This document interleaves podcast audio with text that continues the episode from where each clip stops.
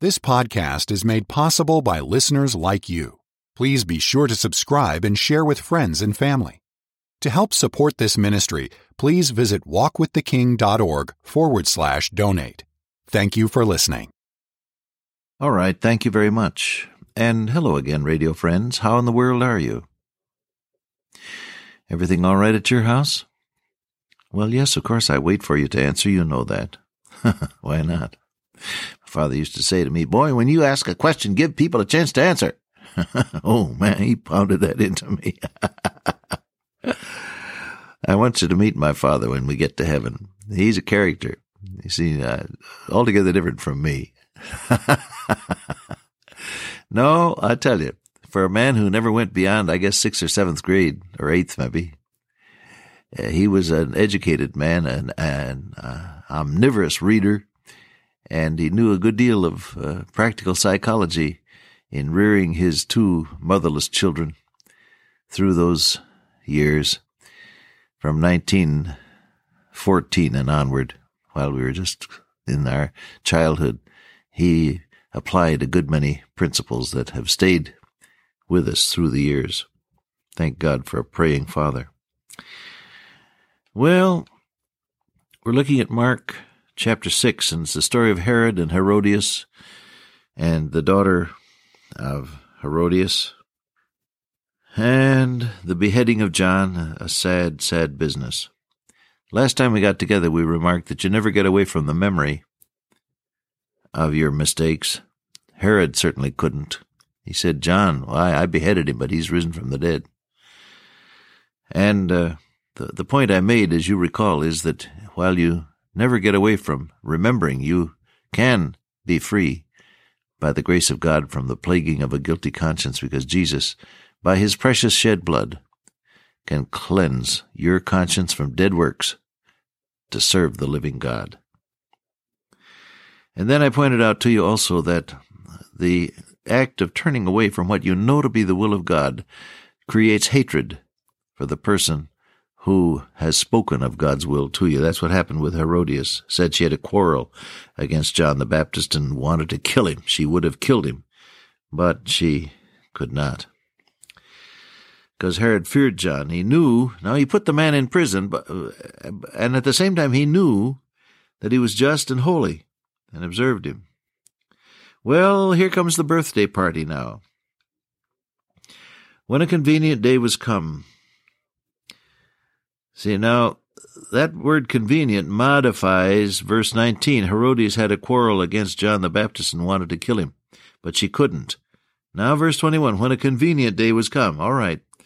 She's scheming about it. She says to her daughter, she says, You go in and you dance for him, and then get him to promise you something, and we'll work on it. Herod, on his birthday, made a supper for his lords, high captains, and chief estates of Galilee. And they were eating and they were drinking. You can be sure that that uh, Herod had had more than his share of booze, and so he was in high spirits. Now the daughter of Herodias came in and danced and pleased Herod and them that sat with him. So he said, Well, you can ask anything you want, even to the half of my kingdom, I'll give it to you. Ah, yeah. he was pretty well, he was pretty well under the weather, I think, because any head of state, you know, is not going to promise to give away half of his kingdom to somebody unless he's pretty well under the influence. Well, anyhow, he was. Now he, he promised her with an oath. He swore unto her he, he promised with an oath. Well, she went and she said, Mama, what shall I ask? And Herodias said, Ask for the head of John the Baptist. So she came back in and said, Give me on a platter the head of John the Baptist. Now he says the king was exceeding sorry. But he wasn't sorry enough to do right. How sorry is really sorry? Godly sorry, sorrow, says Paul in Corinthians, worketh repentance, uh, but the sorrow of the world worketh death. Remember that passage? Godly sorrow works for repentance that never will be regretted, but the sorrow of the world worketh death. Uh, what, uh, how sorry are you and how sorry am I for our mistakes? You want to think about that in the context of your own uh, and your own life? Godly sorrow. Godly sorrow worketh repentance to salvation never to be regretted. But the sorrow of the world worketh death. 2 Corinthians 7, verse 10. How sorry. You know, human nature is that way, though. We say, well, I'm sorry. Well, you're not sorry enough to quit. We used to have assigned parking spaces at the college. I think they've dropped that practice now. They have assigned areas, and you find whatever parking space you can within your area, if you're faculty or a student or visitor or whatever it is. So there was one that was assigned to me. It was convenient, right near the entrance to the the uh, main building where my office was located. But I don't know how many times I would come out and find that somebody was in my parking spot. Or I would be coming in to work, find that somebody had left his car there overnight. There it was, and I'd have to go find a place someplace else, maybe a half a block away, down the hill or whatever.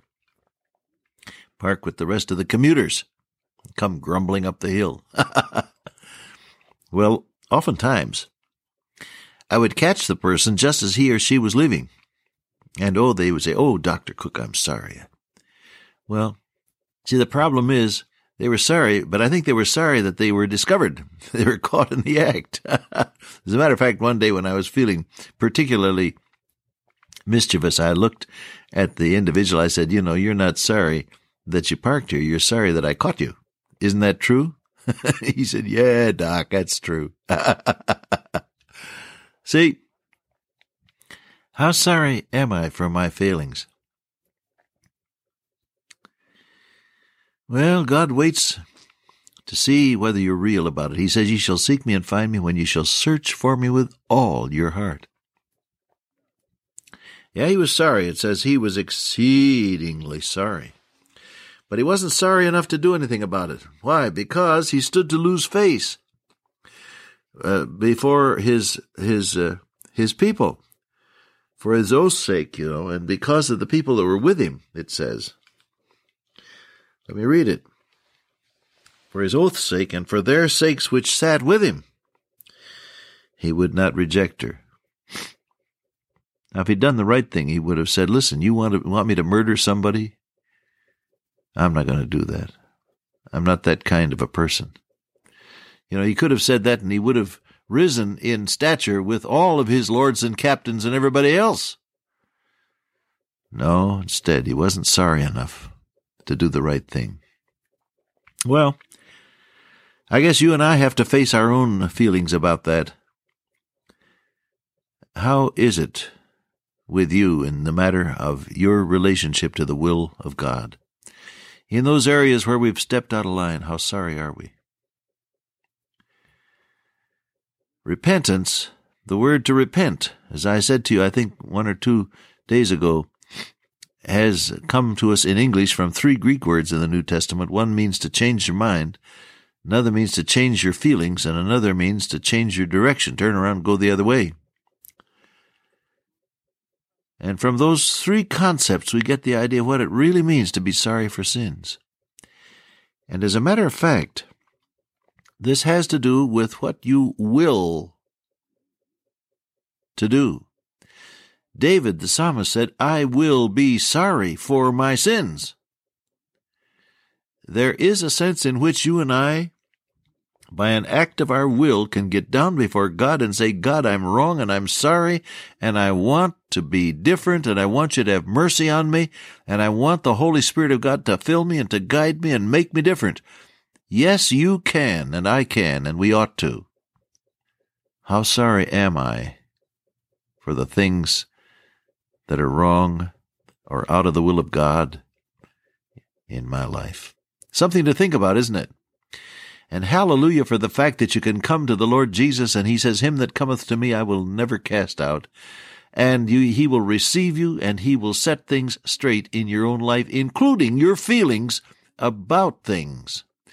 Jesus Himself will set your feelings straight so that you have the right attitude toward life and, and actions, toward sin and righteousness and God and heaven and all the rest. The mind of Christ. We have, says Paul, the mind of Christ. Let this mind be in you, which was in Christ Jesus, bringing every thought into captivity to the obedience of Christ. Yes, you can, this minute, take those wandering thoughts and those errant desires and those plaguing memories and the whole package of human fallibility. Dear friend, you can wrap it all up with the string of faith and bring it to Jesus and he can handle it. Hallelujah. Aren't you glad that's so? Oh, I am. I am. Now we come to the question of uh, why did God allow John the Baptist's career to diminish and then to be extinguished in such an ignominious fashion as to be imprisoned and then beheaded? Why was he rewarded for his faithfulness with such a fate? Have you ever wondered about that? See, it, it doesn't seem fair, does it? That John the Baptist, who was used to introduce the Lord Jesus and who had such tremendous crowds and had people coming out from Jerusalem and everywhere else to hear him preaching in the wilderness, and as he gave them the very straight truths concerning repentance and doing right, and then to finish his career in prison and the headsman's axe. Why? Well, we talk about that the next time we get together. Okay? Dear Father, today help us to submit our thoughts and our feelings and all that we are to thy blessed will through Jesus our Lord, I pray. Amen. Till I meet you once again by way of radio, walk with the King today and be a blessing.